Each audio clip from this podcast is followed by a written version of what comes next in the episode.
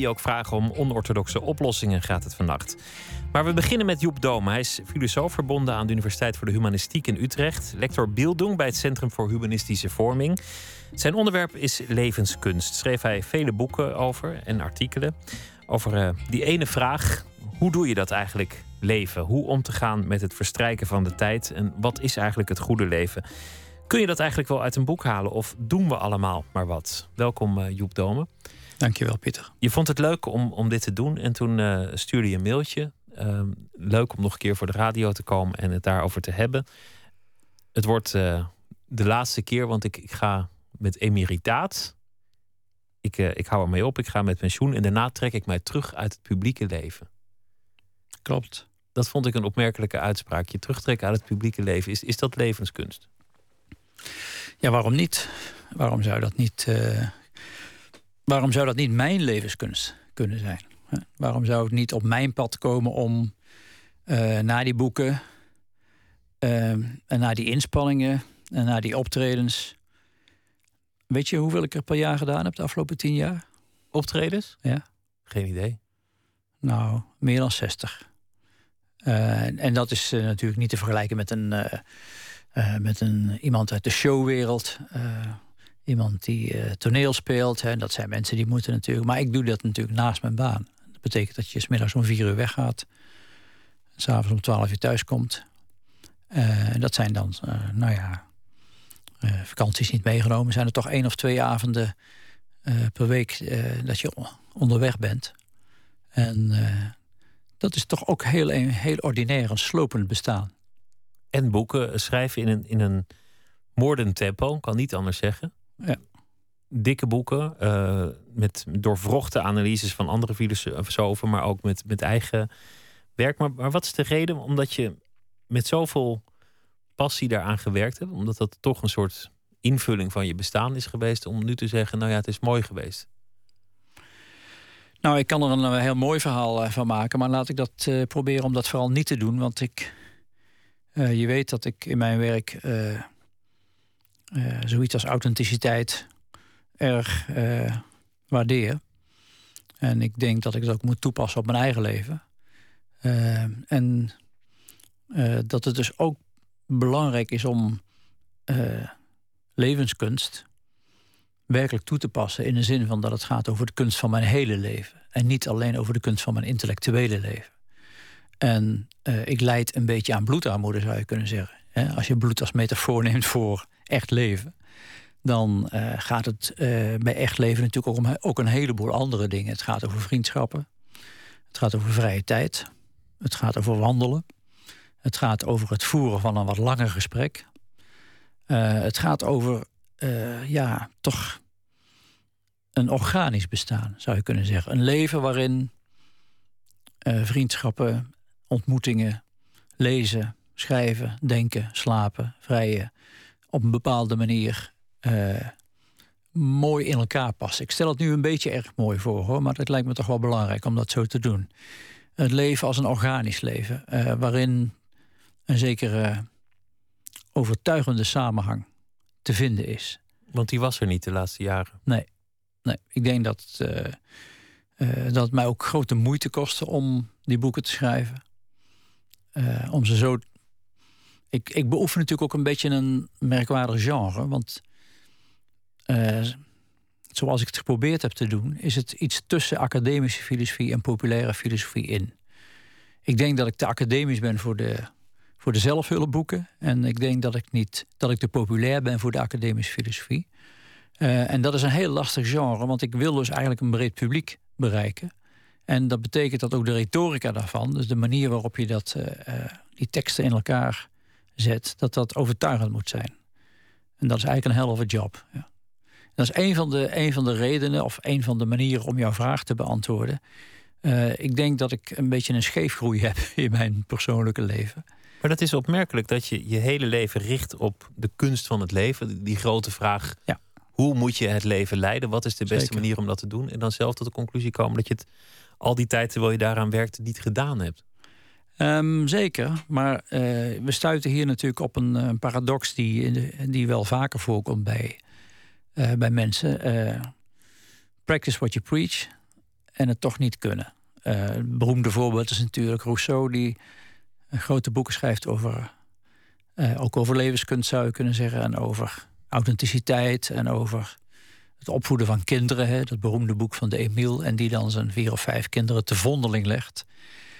Uh, en die ook, ja, als het gaat over authenticiteit, misschien zelfs wel vaak ook een beetje inauthentiek was. En iets heel anders deed dan wat hij preekte. En Ehm, maar goed, het leven is nu eenmaal niet altijd eenvoudig. En dan moet je je conclusies trekken. En ik sta nu op een césuur. Hè. Ik ben, zoals je aankondigt, ik ben bijna 65. Ik, aan het eind van het jaar dan ga ik met emeritaat, dan ga ik met pensioen.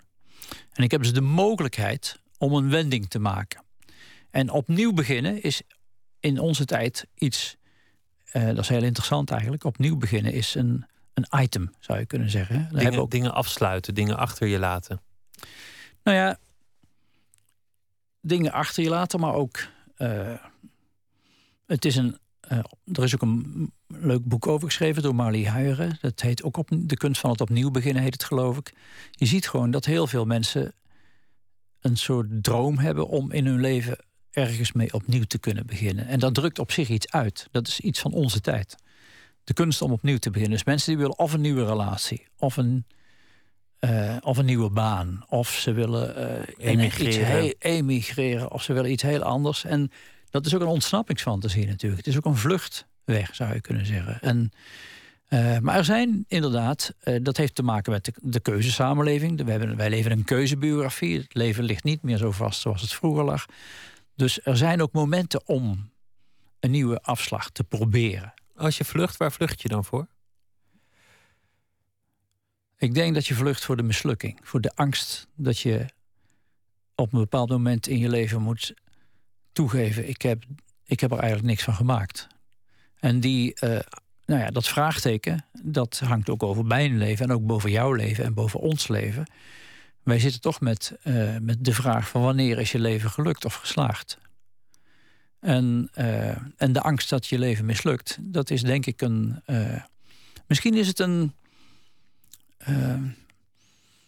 Bijna een fobie aan het worden, zou je kunnen zeggen. Maar ik herken het bij mezelf en bij veel mensen. Heeft dat iets te maken met dat, met dat terugtrekken? De gedachte dat het mislukt is? nee, de gedachte dat het, ehm, dat het mislukt als ik me niet terugtrek.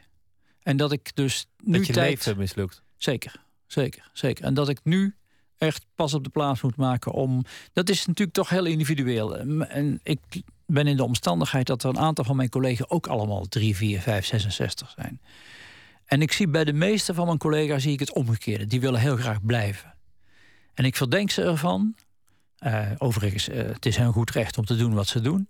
Maar ik verdenk er soms van dat ze bang zijn voor de anonimiteit. Bang zijn dat ze niet meer in het publieke leven zijn. En daar ben ik ook wel een beetje bang voor. Hè? Bang zijn om in het zwarte gat te vallen, zoals het zo populair heet. En ik vind dat je daar eigenlijk niet bang voor moet zijn. Integendeel, ik vind eigenlijk dat je ook moet verlangen naar het zwarte gat. En dat je in dat zwarte gat moet zoeken van hoe je daar dan. Maar voor mij is het evident. Ik ben, ik ben moe. Uh, ik uh, heb een aantal dingen verwaarloosd. Uh, sterker nog, ook in de filosofie zelf. Wij zijn, nu zeg ik even, wij academici zijn vaak ongelooflijk in beslag genomen door het hele zakelijk academische leven. Omgaan met studenten, papers nakijken, tentamens nakijken, de hele bureaucratische rimram. En dan is dat ook echt een levensstijl waarin je voor een groot deel geleefd wordt. En je moet van, tegenwoordig van heel goede huizen komen om als academicus ook een zinvol leven te leiden. En dus ook om vitaal te blijven. Sterker nog, om je vakliteratuur, dus in mijn geval stevige filosofische kost om daar nog aan toe te komen. Dus met andere woorden, het is bij mij ook een beetje reculer pour mieux sauter. Het is ook me een beetje terugtrekken om misschien ook weer eens een keer in alle rust met een boek in een hoek te kunnen gaan zitten zonder dat ik gestoord word door studenten, collega's en ook misschien mijn eigen geïnternaliseerde eis om weer eens op het podium te komen. Maar de, de, dat wordt nog best moeilijk, want, want iedereen wil gekend worden. Je, noem het ijdelheid, maar ik vind het ook iets moois. Dat, je, dat mensen je waarderen, dat iemand dus tegen je zegt van... goh, dat, dat was, uh, was een mooi boek wat je hebt geschreven... of, of, of je was, uh, was goed op de radio vannacht, of weet ik veel. Dat, dat is voor mensen belangrijk om, om op de een of andere manier gekend te worden. Ja, maar het is te gek geworden. Het loopt uit de hand. Maar is, is het andere uiterste, een, een leven dat bestaat uit, uh, nou ja, hobby's, boeken lezen, uh, liefde, drinken en, en eten. Is dat genoeg? Gaat dat je lukken? Ik mag wel een beetje opschuiven naar, die, uh, naar dat andere extreme waar jij dan zo bang voor bent. Maar en, je zegt, je zegt terugtrekken. Ja. gaat je dat wel lukken? Ik heb het nog nooit gezien in de academische wereld. Nou, dat zou toch wel chic zijn als, mij dat dan, als ik dan de eerste ben. En dan kom ik over een jaar nog een keer in je programma om te laten horen dat het het eerste jaar in elk geval gelukt is. Nee, maar dat. Uh, ja, is dat zo? Heb je het nog nooit? Uh, al, al die, al die hoogleraren die met emeritaat gaan, die, met, met pensioen, die allemaal komen ze weer met een artikel of houden ze een kamer op de universiteit. Of ja. ze gaan door. Ja. ja. Nou ja, kijk, uh, dat kan ook inderdaad uh, heel goed zijn. In de zin van dat ze buitengewoon vruchtbaar zijn. En dat ze merken dat ze in de kracht van hun leven zijn. En dat ze nog wat te vertellen hebben. Daar heb je gelijk in. Daar heb je gelijk in. Er is ook wat anders aan de hand. En er is ook wel die enorme angst om dus niet meer gezien te worden. En die angst voor anonimiteit. En dat vind ik verdacht. En wat dat betreft. Uh, er worden ook veel te veel boeken geschreven door ons. In een veel te hoog tempo. En veel te veel uh, op ons eentje. Dus Want mensen, mensen leven door de ogen van een ander.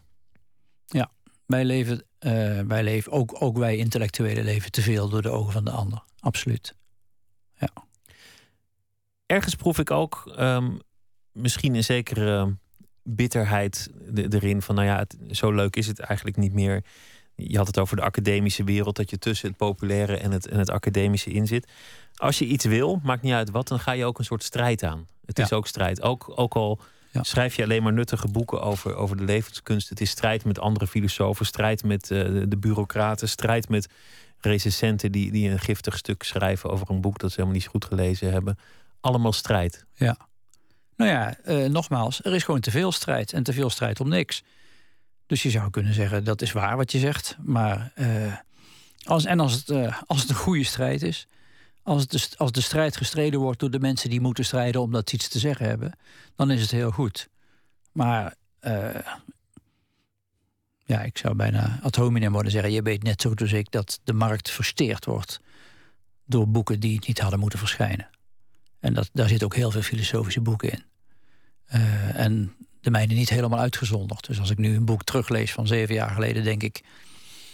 Daar had ik nog wel even mee mogen wachten met drie of vier van de hoofdstukken van de tien. Die zijn toch veel te snel geschreven en te weinig bedachtzaam. Uh, een jaartje of twee moeten wachten voordat dit uitgekomen was. Ik ben nog altijd onder de indruk van een anekdote die ik een keer over John Rawls hoorde. Dat hij in 1971 een boek geschreven heeft, Theory of Justice. En dat daarna 30, 40 jaar lang Amerikaanse studenten proberen te promoveren op, op een proefschrift waarin ze laten zien dat Rawls geen gelijk had. En dat ze dan aan het eind van een proefschrift moeten toegeven dat hij toch goed gezien had. Dat je echt een ultiem boek hebt geschreven. Aan de andere kant vind ik het ook heel mooi dat je zegt: uh, Ik ben nu zeven jaar verder en wat ik toen schreef, dat, dat was niet zo geweldig. Dat is namelijk een teken dat je je nog ontwikkelt, dat je, dat je vordert, dat het beter wordt.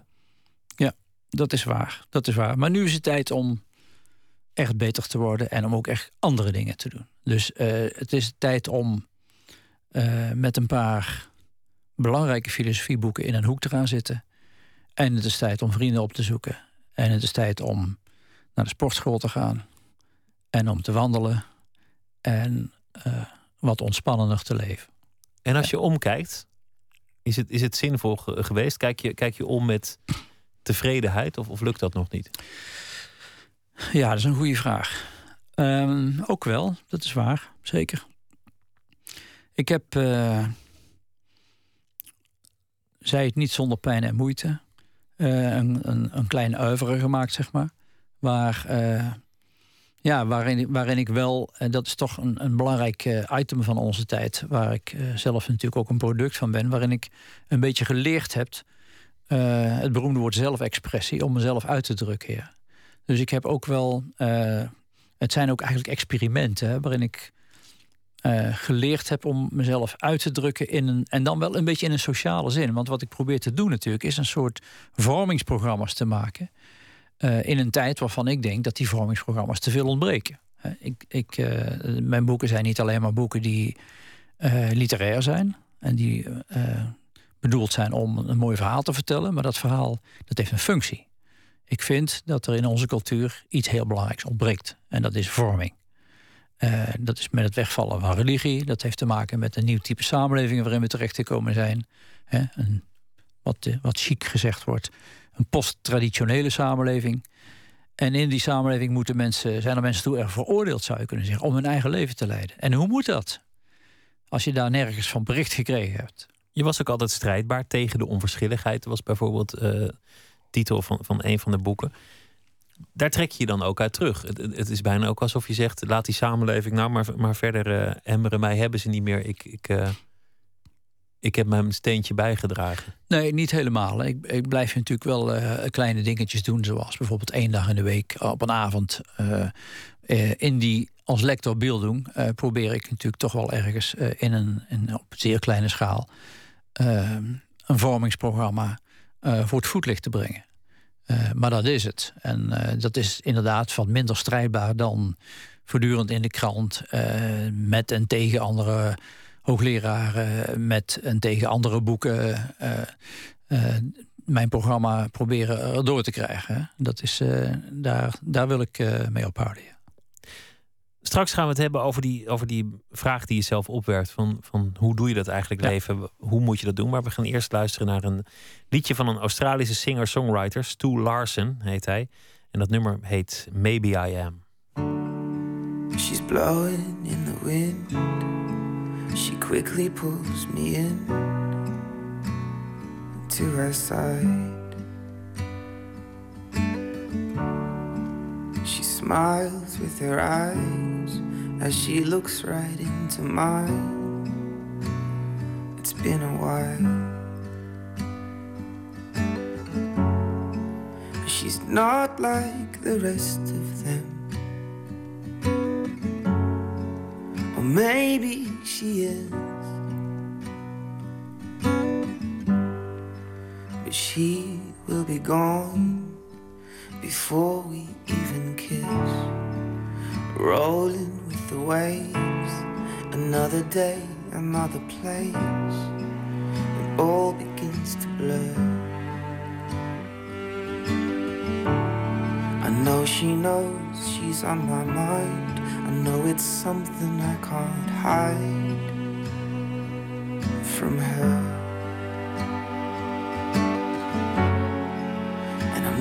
Like the rest of them. Or maybe I am.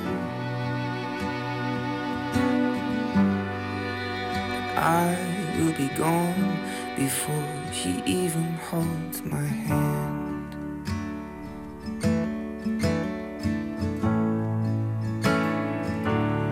We kick the sand off from our feet and delay this memory for another time. There is sadness in her voice as we choose to make a choice. She is hers and I am mine. Why can't she stay? Why can't she stay for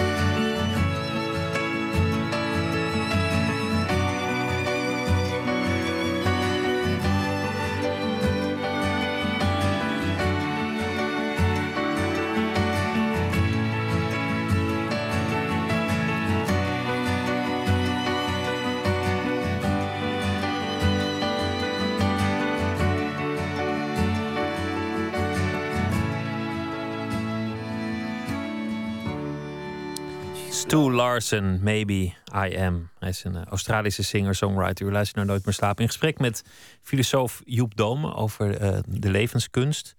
Het uh, opnieuw beginnen.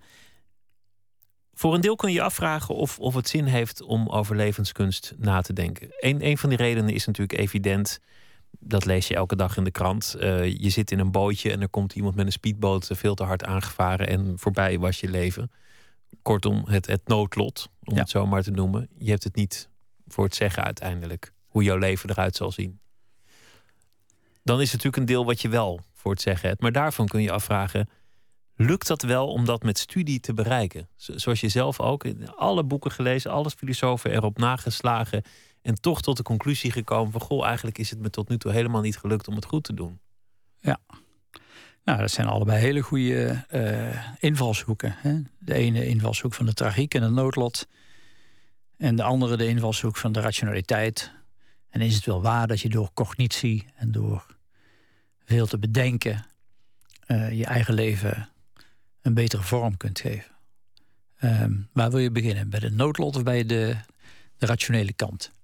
Laten we het noodlot even laten voor wat het is. Omdat het, dat het ja, er, er valt heel graag, heel graag. Dit kunnen we niet zoveel over te zeggen uiteindelijk. Hè? Iemand schiet een granaat, je zit in een vliegtuig en, en dat was het. Zeker. Wat kan je daar nog voor zinnigs over zeggen? Nou, daar heb je gelijk in. En uh, dat betekent dus eigenlijk voor iemand die schrijft over levenskunst... Uh, dat hij uh, tragiek, noodlot een plek moet geven. En dat je dus bij alle verhalen over vorming en oriëntatie en kunst en kunde en techniek uh, altijd moet meenemen. Dat het anders kan gaan, dat het ook vaak anders zal gaan. Uh, en dat het leven sterker is dan de leer, et cetera, et cetera. Dus dat een levenskunstfilosofie die geen rekening houdt met onmaakbaarheid en met passiviteit, ik noem maar wat. Uh, dat is niet alleen tragiek, maar dat kan ook gaan over verliefdheid. Uh, je komt iemand tegen en, uh, en die valt op jou of jij valt op diegene. Uh, dat is niet iets wat je uh, zomaar in de hand hebt. wat je misschien wel in de hand hebt, is het vervolg. hoe je daarmee verder gaat en ehm, of je ermee doorgaat en wat, waarom dat gebeurt, et cetera. Dat zijn natuurlijk allemaal wel goede vragen. Maar um, dat betekent natuurlijk niet dat allerlei uh, aspecten van, van ons leven. Het nadenken over belangrijke vragen. Het nadenken over je eigen nadenken. Bijvoorbeeld, hoe komt het dat ik het zo inschat? Uh, een van de belangrijkste aspecten van levenskunst natuurlijk is van dat uh, de manier waarop ik een situatie interpreteer, dat het wel eens helemaal verkeerd kan zijn. En dat ik het misschien dat ik er anders tegenaan moet kijken. Je ziet bij heel veel therapieën, met name cognitieve therapieën, die hebben als invalshoek om mensen anders tegen de dingen aan te laten kijken. En die, dat kan heel zinnig zijn. Gewoon kijken en luisteren. Gewoon eerst eens eh, zien wat er te zien valt. En is het wel zoals jij het ziet? Ja. Er zijn hele bekende narratieve therapieën, zo heten ze tegenwoordig. Die zijn mensen die bijvoorbeeld uh, 20, 30 jaar lang kwaad zijn op hun vader. Of vinden dat ze in het gezin vroeger niet de plek kregen die ze verdiend hadden. En dat blijft maar woekeren. En uh, ja, die therapieën die zijn er uiteindelijk op gericht om uh, om dat verhaal wat iemand blijkbaar al 20, 30 jaar lang in zijn hoofd heeft. En wat dus gestold is tot een soort van, ja, bijna een. Een waarheid. Een waarheid, ja. Met een grote W. Hè? Een ijzeren waarheid. In marmer Mij gebeiteld. is tekort gedaan in dit leven. Hè? Uh, en ik denk dat een van de, van de mogelijkheden voor levenskunst is om zo'n verhaal toch vlot te trekken. En om dat een beetje te relativeren en een andere kleur te geven. En dat kun je met, met het brein doen, of, of door erover te lezen vragen stellen. Zeker. Klopt het wel zoals ik het zie? Is dat wel zo? Ja, ja en dat is niet makkelijk, omdat iemand natuurlijk. Het is gestold. Hè? En uh, iedereen kent wel iemand, en ook bij jezelf ken je wel stukken van je leven waar je een gestold verhaal over hebt. Ja. En ik denk dat. Uh, nou ja, bijvoorbeeld het verhaal wat je voor de pauze met mij besprak over mijn eigen leven. Hè? Dus ik denk dat ik ook niet wil stollen. Ik denk dat ik ook uh, wil ontstollen in de zin van een andere weg zoeken. Dat is ook zoiets. Hè? Dat ik misschien uh, anders tegen het leven aan kan kijken door het iets meer te leven. En iets minder alleen maar uh, geleerde boeken van Kant en Peter Sloterdijk te lezen over onrust of over opnieuw beginnen of over plicht of over uh, dankbaarheid, et cetera. Daarvoor geldt waarschijnlijk dat het net is als met een reis. Je neemt altijd jezelf mee. Dus, dus die verandering die je zoekt in je leven, die zul je allereerst in jezelf moeten zoeken. Ja, zeker. En eh, het heeft dus, zoals je al zei, het heeft te maken, want jouw vraag is wel goed, namelijk kun je rationeel, kun je door kennis, is het niet zo dat mensen op andere manieren, dat is eigenlijk de implicatie van jouw vraag, is het niet zo dat mensen op andere manieren veranderen dan door uh, een verhaal over levenskunst, of door theoretische levenskunst? En ik denk dat daar veel in zit. Ja. Ik denk dat je. Ik denk dat ik in mijn leven bijvoorbeeld ook dingen geleerd, veel dingen geleerd heb van, ik noem maar wat, van mijn vriendin. Of, uh, of van vrienden. Uh, of van uh, een ontmoeting met iemand. Of van een voorbeeldfiguur. en niet alleen van een tekst van Nietzsche of van Kant. Hè? Maar het is ook weer niet omgekeerd zo dat ik dat levensfilosofie, want ik lees natuurlijk vooral de levensfilosofen, dus Aristoteles en Seneca, de Stoïcijnen en Montaigne en Nietzsche. Um, daar kun je ook wel heel veel van leren, want die brengen het in kaart. En die laten zien dat cognitie en emotie en volitie, uh, volitie betekent gewoon dingen willen. En wij willen van alles. En oriëntatie, en de rol van tijd, dat dat eigenlijk een soort, je zou bijna zeggen, een soort samenhang is. En dat uh, cognitie en emotie en wat je wilt en de rol van tijd dat, en de context, dat, dat, uh, dat, zijn, dat is eigenlijk een samenhangend geheel. En je kunt als het ware niet op het ene uh, alleen maar cognitief bezig zijn, terwijl je bijvoorbeeld niet goed weet wat je wilt. Hè? Of terwijl je ehm, niet in de gaten hebt dat het het verkeerde moment is. Stel dat iemand zou zeggen: ik, ik lees geen boeken. Ik heb geen zin om mij te verdiepen in filosofen. Ik wil gewoon genieten van het leven. Ik wil gewoon gelukkig zijn. Ook, uh, ook zo'n mooie term. Ja. Lekker genieten, zou je dan ook kunnen zeggen. En die kiest ervoor om geheel vanuit die hedonistische visie te werk te gaan. Eigenlijk een beetje zoals jij zelf zegt: van zo ga ik het voortaan doen. Maar die doet het al vanaf het begin zonder de boeken. Ja, Um, nou ja, ten eerste, ik ga dus niet uh, de hedonist uithangen, maar dat terzijde. Want de boeken blijven, je blijft je uh, de verdiepen. De boeken blijven en de moeilijkheden zullen ook wel blijven. Um, maar stel je zegt, nou ja, ik heb, een, ik heb een goddelijk lijf. Het is mooi weer, ik loop op het strand en ik heb een bal. Kijk, mij is gelukkig zijn. Ja, ja. Ja, um, ja, hier in Nederland wordt het november, maar er zijn landen waar het lukt. Zeker, zeker. Ik weet niet precies wat je vraag is. Is je vraag van wat hebben we te zeggen tegen zo iemand? Nee, de vraag is: loop je vast als je het niet doet? Loop je vast als je niet oh, nou nadenkt? Ja, uh, ja, en nee zou ik kunnen zeggen. Uh, maar er zijn mensen die uh, opgesloten zijn in deze beperkte horizon. En dat zal niet zo makkelijk zijn om deze horizon bij deze mensen open te breken. Maar het wordt inderdaad november, ook voor deze mensen. En het wordt ook nacht voor deze mensen. En er zijn ook andere mensen voor deze mensen. Die ze misschien dan niet zien staan. En dus ook, deze, uh, ook een, een, puur hedonistische lifestyle is helemaal niet zo eenvoudig, denk ik. ik denk je dat komt tegenslagen uh, tegen je. Je, je, zult ouder worden. Zeker, zeker, zeker. Um, ik zat te denken toen je dat zei aan een heel ander voorbeeld. Um, ik zat te denken aan een verhaal van, uh, van Tolstoy, geloof ik, die ergens een, een passage, schets van een boer die smiddags om 12 uur op de knieën zingt en bidt en dan weer opstaat, zijn pet opzet en weer verder werkt. En dus mensen die nu eenmaal uh, het leven leiden wat ze altijd leiden. Hè? En wat heb je dan als levenskunstfilosoof tegen zo iemand te zeggen? Jij gaf het voorbeeld van een hedonist en ik heb nu het voorbeeld van misschien van een christen, van een christelijke boer. Van iemand die dus in een heel, in een heel bepaald domein een leven van A tot Z leeft waar verder niets in verandert. En, eh, maar mijn algemene antwoord zou zijn dat wij niet meer in zo'n cultuur leven. Wij leven in een, uh, in een cultuur waarin op de eerste plaats wij gedwongen zijn om uh, een eigen leven te leiden. En op de tweede plaats waarin er ontzettend veel opties zijn. En uh, een van de, van de tijdsproblemen die we ook hebben, is dat mensen veel te veel willen. En dat die, mensen eigenlijk helemaal niet weten. Ik weet bijvoorbeeld niet of die man aan het strand met die bal. en ook niet die man, die boer die daar knielt. of die, deze mensen dus uh, bewust gekozen hebben voor deze levensstijl. Hè? Maar, maar, die boer is in, in, in zekere zin een, een, voorbeeld niet van deze tijd. Het komt voor natuurlijk. Ja. Maar zijn levenspad is al bepaald bij geboorte. Je neemt het bedrijf van je vader over, ga ik dan maar vanuit. Ja. Er is een hiernamaals. Mhm. Dus, dus je weet ook waar het toe leidt. Dus in die zin Ja. zijn heel veel opties al, al weggenomen. Ja. Maar in onze tijd, waarin veel mensen niet meer in een hiernamaals geloven. Ja. En, en waarin alles bereikbaar is. Het is niet meer zo dat als je vader timmerman was, dat jij ook timmerman zult worden. Nou ja, ik gebruik het voorbeeld wel ook een beetje expres om eh, iets inderdaad uit een andere cultuur of een cultuur die bijna verdwenen is eh, op te roepen. Maar ook omdat dat een voorbeeld is van iemand die nog een duidelijke bestemming had. En omdat ik eh, toch ook een beetje vermoed dat wij dat onze problematiek samenhangt met de vraag van wat de bestemming van ons leven is. Eh, en zeker als je dus leeft in een waardepluralisme en als er zoveel is wat van belang geacht wordt. En als er zo'n ongelooflijke nadruk ligt op tempo en op, eh, en op doorgaan. eh, dat dan die, die, die vraag ergens daaronder voortdurend toch blijft boekeren. Van waar gaat het leven eigenlijk over? Dus ik denk, ik ben ook heel erg bezig met, met, bij, met levenskunst.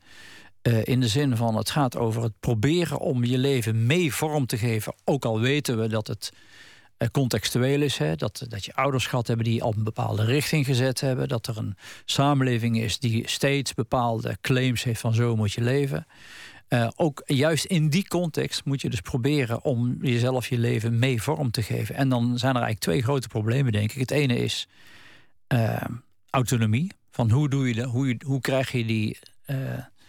Hoe krijg je die, die vorm op je eigen manier, eh, als het ware, uitgedrukt? En de andere, het andere, eh, misschien wel belangrijkste probleem is: en wat is eigenlijk kwaliteit? Wanneer is een leven gelukt? Wat is een zinvol leven? Ja, wat is die bestemming? En ik denk dat het hedendaagse antwoord voor veel mensen zou zijn: toch weer de jongen op het strand. Geluk. Het uiteindelijke doel van het leven is geluk. Is, is dat een, een voldoende bevredigend antwoord? Nou, dat is een, eh, eh, een belangrijk antwoord. Want, eh, en daar wil ik ook wel graag even op ingaan. Want je zegt dat nou zo makkelijk.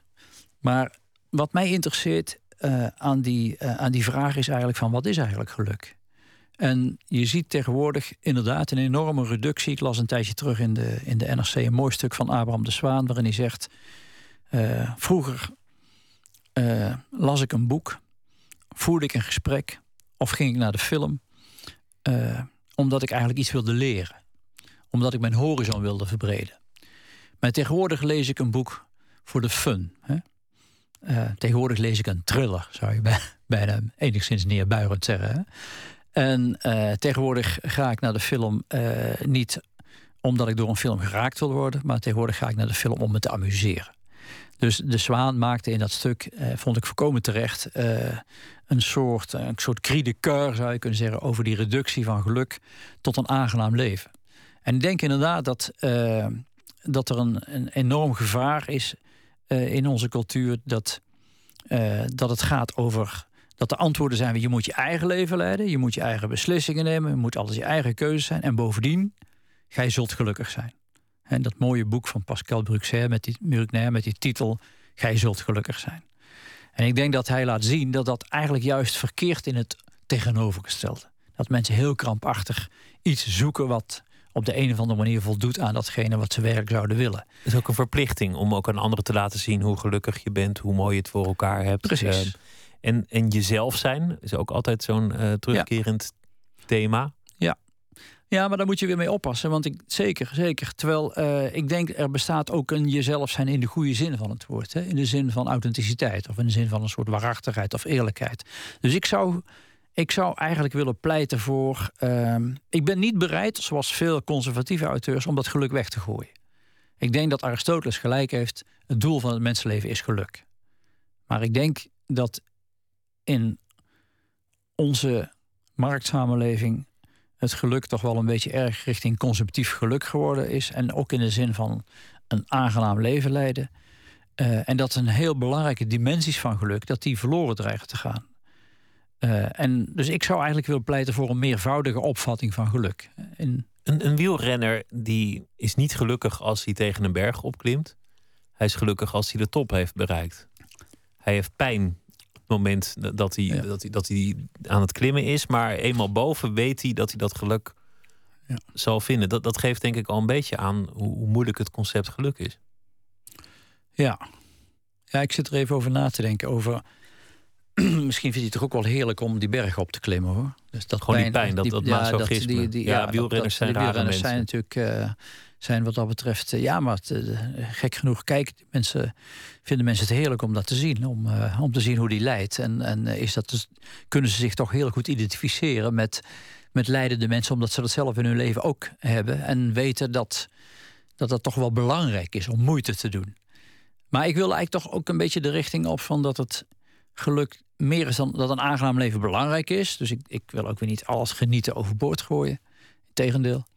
Maar het moet denk ik worden gecompenseerd met uh, ja, dat geluk ook zoiets is als het alledaagse vreugde over het omgaan met je kind. Of over uh, een, ja, een goed gesprek hebben met je partner. Of samen inderdaad op het strand lopen zoals jij dat zei. Heel doodgewoon domweg gelukkig in de Dapperstraat. Hè? Uh, wat niet gericht is op het, aangename leven, maar wat er gewoon is. En wat je deelt dus met anderen. En er is nog een, een andere opvatting van geluk die volgens mij toch wel heel belangrijk is. En die met ons gesprek ook te maken heeft. Namelijk uh, met die notie bestemming. Kijk, bij Aristoteles was het zo dat geluk betekende uh, niet zomaar een aangenaam leven leiden. Want het betekende voor Aristoteles eigenlijk al dat je leven lukt. En dat betekent dat er dus in je leven een soort van oriëntatie is, waarin je naarmate je ouder wordt, uh, op een bepaalde manier ook iets verder komt met jezelf en met andere mensen in de samenleving. Dus dat je jezelf als het ware ontplooit in de breedte en in de diepte. Dat je bepaalde talenten ook ontwikkelt, maar ook dat je bepaalde deugden ontwikkelt. Dat je minder rancuneus wordt, dat je iets moediger wordt, dat je ook een beetje vriendelijker bent en dat je wat meer geduldig bent en dat je ook iets beter weet waar het in jouw leven om te doen is. Je zegt dat je leven lukt. Uh, Je noemt dat in een van je boeken het leven als kunstwerk. Ja. Dat, dat vind ik een heel mooie term, want daar, daar werk je aan. Dat heb je misschien ook niet helemaal in de hand. En uiteindelijk kijk je dan naar dat doek en zegt: Fantastisch, dat was dan je leven. Ja. Wanneer is een leven een kunstwerk? Wanneer, wanneer heb je een leven zo mooi gemaakt dat, het, uh, dat je ernaar kunt kijken als een kunstwerk? Het is een beetje akelig om nou tegen jou te zeggen... hoeveel tijd heb jij met mij vanavond en vannacht? maar uh, dit is een heel lastig onderwerp natuurlijk. En ik ben eigenlijk een beetje geneigd om, uh, om het te zoeken in, in de richting van... dat je niet moet denken aan iets wat voltooid is en wat af is. Maar dat ja, we komen misschien toch wel in de buurt van die wielrenner. Uh, dat je dus uh, dat het kunstwerk hem in de weg zit. Hè? Dus dat, het, dat je onderweg merkt dat, je, dat het aan het lukken is. En dat dus datgene wat jij werkelijk van belang vindt in het leven. Als iemand aan je vraagt hoe gaat het met je en je zegt goed, dan bedoel je toch eigenlijk als, het, als we het serieus nemen, hè, deze uitdrukking, deze vraag, hoe gaat het met je? Meestal merk je het meteen als iemand zegt, wat bedoelt hij volgens mij eigenlijk niet alleen van ik heb pijn of ik lijd, maar hij bedoelt volgens mij te zeggen van ik zit niet goed in de oriëntatie. Ik ben eigenlijk niet op de goede weg. Ik ben op de verkeerde weg. En ik weet niet hoe ik op de goede weg kom. En als dat, we dat veranderen waar je het eerder over had. Een, een nieuw leven willen. Opnieuw beginnen. Ja. Alles achter je laten. Um, uh, ik denk niet dat je dan kunt zeggen dat het goed met je gaat. Ik denk dat je dan zegt: uh, Ik weet het even niet. Uh, ik, ik ben in een, niet in een impasse, maar ik ben even in een tussenwereld. ik denk niet dat je dan zegt dat het dan goed met je gaat. Misschien wel in de zin van: Ik ben blij dat ik. en het hangt er ook vanaf. Is het net voordat je opnieuw begint? Is het, is het in de overgang of ben je al bezig? Is het de dag voor mijn pensioen of spreek je me vier maanden later of over vier jaar later? Op welk moment uh, stel je de vraag? De factor, de factor tijd. Nou, stel, laten we ervan uitgaan dat er geen hiernamaals is. Ik, ik weet niet of er een hiernamaals is. Ik denk het eigenlijk niet. Maar nou ja, misschien. Ik heb er wel eens van gedroomd dat het dan voorbij was. En dat er dan een soort Arie Boomsma met een laptop zat. En zei: We gaan een paar scènes terugkijken. Maar goed, laten we ervan uitgaan dat dat hiernamaals er niet is. Het, ik denk dat, dat je daar rustig van uit kunt gaan, maar dat heeft geen zin om, uh, om nu hier te zeggen dat het hiernamaals er wel is. Want het gaat erom hoe wij hier en nu leven. En je leeft hier en nu al naar gelang je bepaalde dingen echt van belang vindt. Maar en uiteindelijk dat is, is dus datgene waar het hier en nu om draait. Maar uiteindelijk is het, is het leven dan toch volslagen zinloos. Ik bedoel, je leeft, je, je doet je ding, je doet dat een aantal jaar en, en uh, nou ja, je, je, je, valt op een dag om of, of hopelijk een beetje zachtaardig en dan was het voorbij. Nee, dat is natuurlijk echt uh, totale onzin wat je nou zegt. Want uh, ik vind het ook leuk dat je het zo zegt. Maar dat zou, dan meet je het met de maat van de eeuwigheid. En dat doen wij niet. Uh, wij meten ons leven niet. Als je alle levens afmeet aan een absolute maat en aan de maat van de eeuwigheid, dan is elk leven even zinloos. En dat is nou net niet zo. Het feit dat we dus doodgaan, juist onze sterfelijkheid, maakt het interessant. Maakt dat wij in dit ene leven er iets van moeten bakken. Dus om, omdat de tijd eindig is, omdat de tijd beperkt is, krijgt het waarde. Precies. Kan het waarde krijgen. Kan het, waarde, krijgen. Dat is nou net datgene, dat is de taak voor ons. Hè. Dat maakt dat we een verantwoordelijkheid hebben tegenover onszelf. Dus die levenskunst van, uh, waar ik met veel andere mensen aan werk, dat heeft natuurlijk mee te maken dat jonge mensen leren te ontdekken: mijn leven gaat ergens over. En ik heb er zelf een stem in. Ik heb er niet alles over te zeggen. Ook andere mensen hebben er iets over te zeggen. Maar ik heb er zelf ook iets over te zeggen. En de manier waarop ik aankijk tegen de dingen en hoe ik me oefen. En in welke context ik probeer om mezelf uit te drukken. Op in dit soort werk of in dat soort werk. En in dit soort sporten met deze partner en met deze kinderen. In die rollen zul jij datgene wat je van belang vindt, moet je uitdrukken. En, en daar hangt alles van af. En, uh, maar laten we, het, laten we het even heel concreet maken. Want uh, je bent dus uh, op aarde. Um, je hebt daar een, een, beperkt verblijf. Ervan uitgaan dat er niet een noodlottig iets tussendoor gebeurt. Een, een jaartje of tachtig, denk ik. misschien langer, misschien minder. Je moet iets maken van dat leven, maar je hebt geen idee wat. Dan vervolgens komt die filosofie op je pad hoe kun je dat praktisch doen? Moet je, moet je bijvoorbeeld een plan maken? Moet je, dat, moet je dat opschrijven, een levensplan? Er zijn filosofen die uh, uh, in deze richting denken. Um, ik hoor daar eigenlijk niet bij. Ik denk dat uh, een soort blauwdruk of een, een plan van. hangt er een beetje vanaf wat je onder plan verstaat. Hè? Als je onder een plan verstaat op mijn dertigste wil ik hier zijn en op mijn veertigste daar en op mijn vijftigste daar. En daarna ga ik nog een keer dat doen. Dat lijkt me vrij onzinnig. Al was het alleen maar omdat het leven... Een soort whiteboard van de manager. Ja, dat is denk ik onzin, ja. Ik denk eigenlijk meer dat, uh, uh, dat het van belang is om je te realiseren dat je een mens bent. En dat het betekent dat je gedachten hebt, uh, gevoelens hebt, dat je een oriëntatie hebt, dat je dingen wilt. Um, en om een beetje concreet te worden, want dat wilde jij. Ik denk dat een van de allerbelangrijkste dingen is uh, de combinatie van deze twee vragen. Ten eerste, wat is nu mijn speelruimte? Uh, als jij uh, op je dertigste jezelf aantreft en je hebt geen geld en je bent berooid en je bent oriëntatieloos, ja, dan is het een hele andere situatie wanneer je dertig bent en je hebt een aardige zakcent en je weet heel erg goed wat je wilt. En ik denk dus dat van groot belang is dat je op de eerste plaats afvraagt: wat is mijn speelruimte? In wat voor situatie bevind ik mij? Gezien mijn biografie en gezien wat ik achter me heb. En op de tweede plaats, wat wil ik nou eigenlijk? Wat vind ik werkelijk van belang? Um, die twee vragen die zijn heel concreet volgens mij.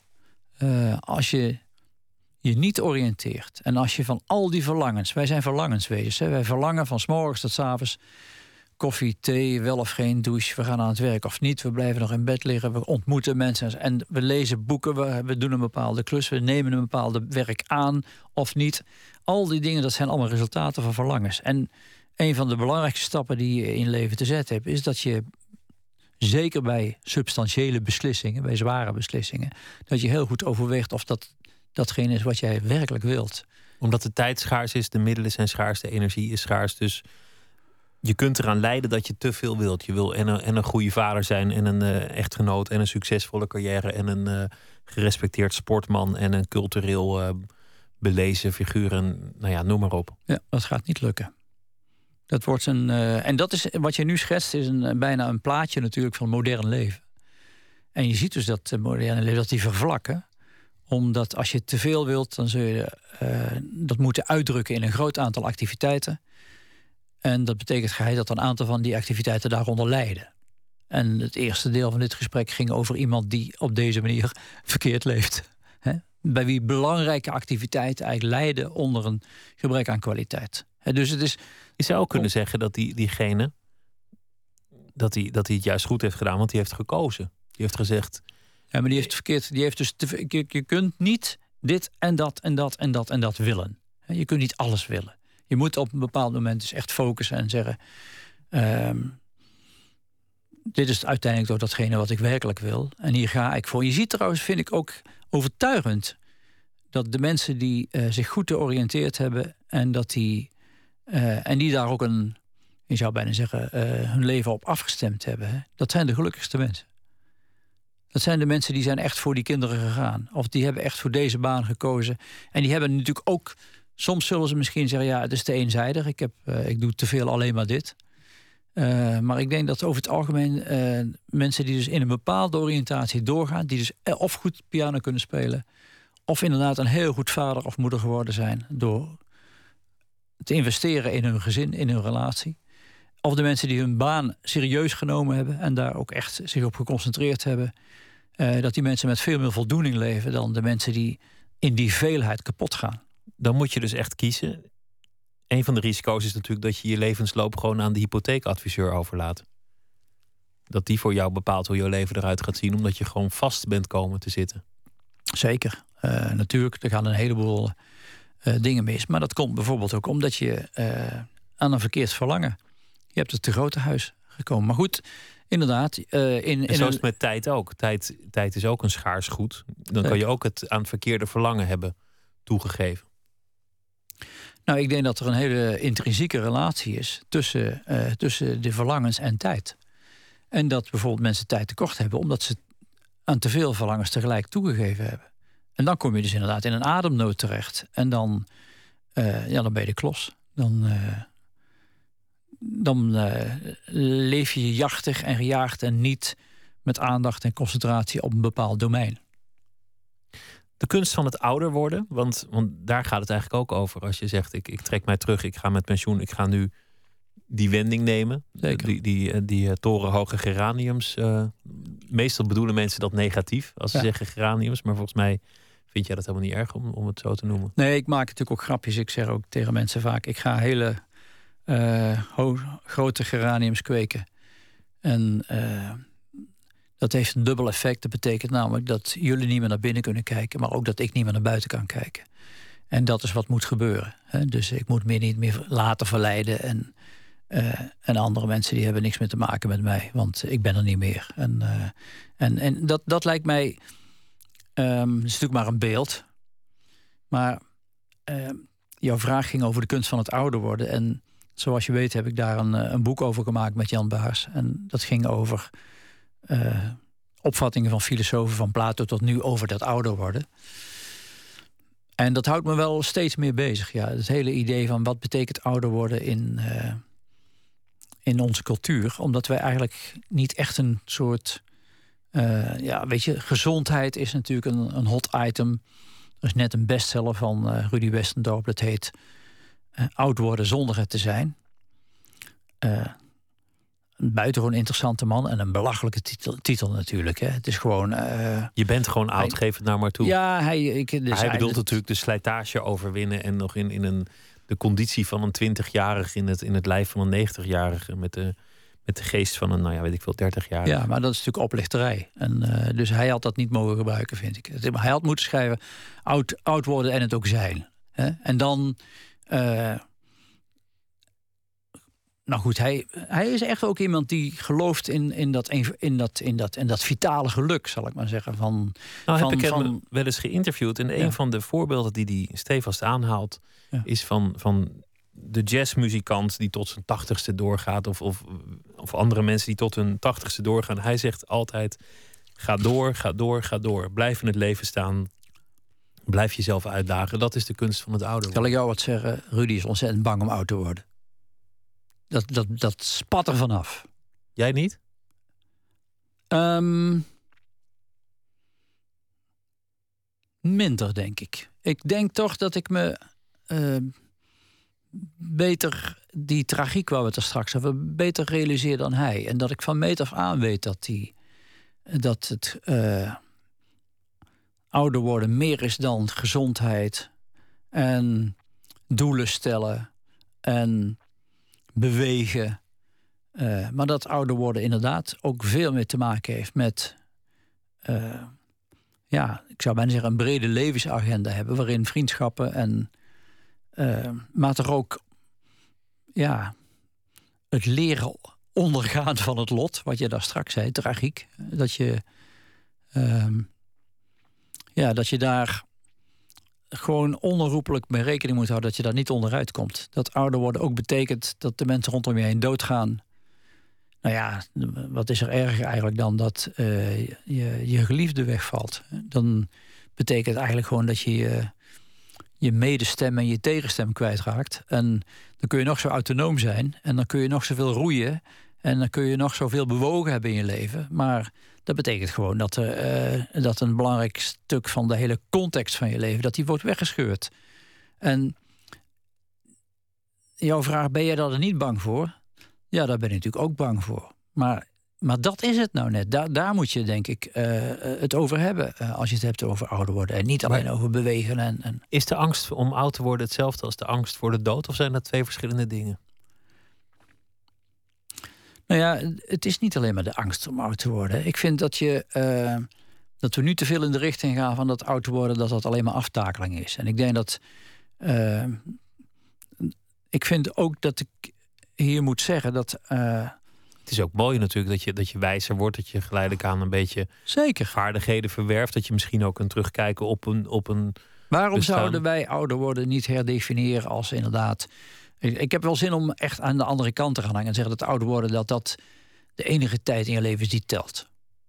En de rest is allemaal gewoon op maat. Hè. Voorbereiding om tot de paukenslag. Hè? En voor, voor een filosoof ook een begrijpelijk standpunt. Dan ben je een wijze man. Ja, maar ik vind niet dat er zo heel veel praktisch wijze filosofen rondlopen, eerlijk gezegd. Dus uh, dat zou het moeten zijn. Dat is wel inderdaad uh, de oorspronkelijke bedoeling van, van de filosofie natuurlijk. Ja. Om naarmate je ouder wordt wijzig te worden. En dan in de, in de diepe zin van het woord. Hè. Dat je dus uh, datgene waar het om ging in je leven, dat je het langzaam bereikt. En ook dat je een, een ontwikkeld mens geworden bent. En dat je dus ook grapjes kunt maken tegenslag kunt verdragen, pijn kunt verdragen. Ik ga het niet heroïseren, maar. Ben je zelf een wijs man geworden? Een klein beetje. Klein beetje. Klein beetje, ja. Klein beetje wel. Maar ik doe nog steeds ongelooflijk stomme dingen. En, uh, dus, uh, alleen ik weet het nu veel sneller dat ik het gedaan heb. Ja. En, uh... Ik las vanochtend in, in de New York Times een verhaal van een Palestijnse psycholoog die zich zijn hele leven had verdiept in rouwverwerking en hoe je dat doet. En die, die gaf daar ook les in en die hielp ook mensen. En een, een verdwaalde bom vermoordde zijn hele familie. En hij zei: Alles wat ik ooit heb geleerd bleek waardeloos. Ja. Ja, het is om te huilen eigenlijk wat je daar zegt. Nou ja, dat zegt iemand die op dit moment in deze situatie zo leeft. Dus dat vind ik volkomen begrijpelijk dat hij, uh, dat hij zich zo uitdrukt.